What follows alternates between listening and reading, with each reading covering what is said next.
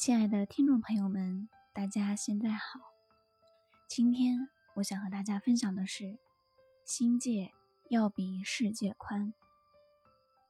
庄子的“承天地之正，而育六气之变，以游无穷者”，正体现了他对于那些得道者的赞美之情。只有其精神一世独立，飘然远影，绝云气。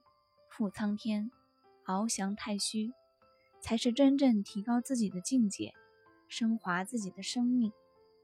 慧眼一双，不如明星一颗。当一个人把自己的心界扩展到无限远时，他就会把追逐道的境界当做自己的追求。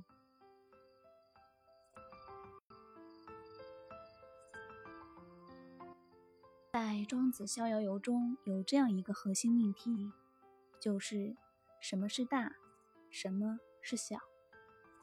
他说，在遥远的北极海水中，一种名为鲲的鱼，大概有几千里那么大，它变成了一种名叫鹏的鸟，鹏的背大概也有几千里那么大，它奋起而飞，翅膀像天上的云朵垂下来。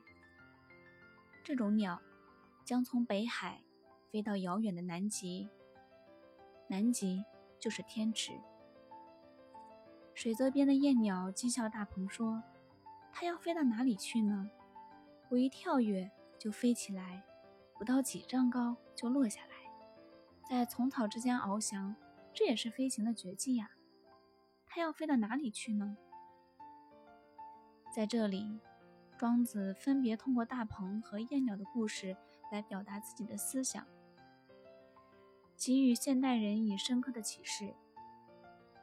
那就是，虽然我们身处在同一个繁复的世界里，但依然需要让自己拥有一种不同的心境。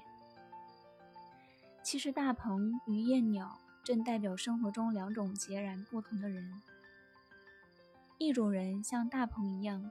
拥有极高的境界，他的人生目标绝不会停留在眼前；而另一种人就像燕鸟那样，鼠目寸光，他的人生成就也就仅限于在草丛中跳跃了。大鹏与燕鸟的故事可以给我们以足够的启示：我们能走多远？人生。能取得什么样的成就？关键就在于我们的人生境界，或者说是心界，决定我们的世界。如果一个人不把自己的胸怀扩大到极致，那他的人生就很难有所成就。班超是我国西汉时期杰出的军事家和外交家，他从小勤奋好学，胸怀大志。然而，他并不是一生下来就成家的。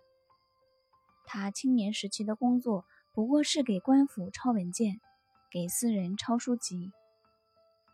当时，北方的匈奴时常侵犯汉朝边境，班超特别愤慨。同时，他又看到西域各国与汉朝的交往已经断绝了五十多年，心中非常忧虑。班超抄了一段时间的书以后，整日处在苦闷之中。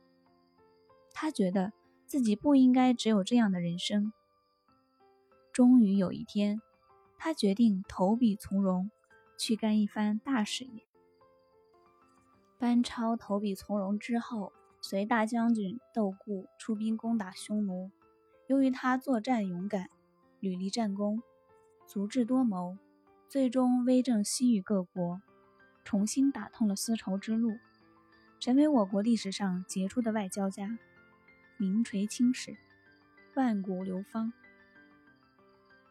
班超投笔从戎，建下千秋功业，正在于他把自己的境界提升到一国的高度。如果他仅满足于抄抄字，安稳度日，我们很难想象他会有后来的成就。可见人生的境界对一个人是何等的重要。另外，《庄子·逍遥游》中还对境界的大小做了这样一段论述：小知不及大知，小年不及大年。心已知其然也。朝君不知悔朔，惠姑不知春秋，此小年也。楚之南有明灵者，以五百岁为春，五百岁为秋；上古有大春者，以八百岁为春，八千岁为秋。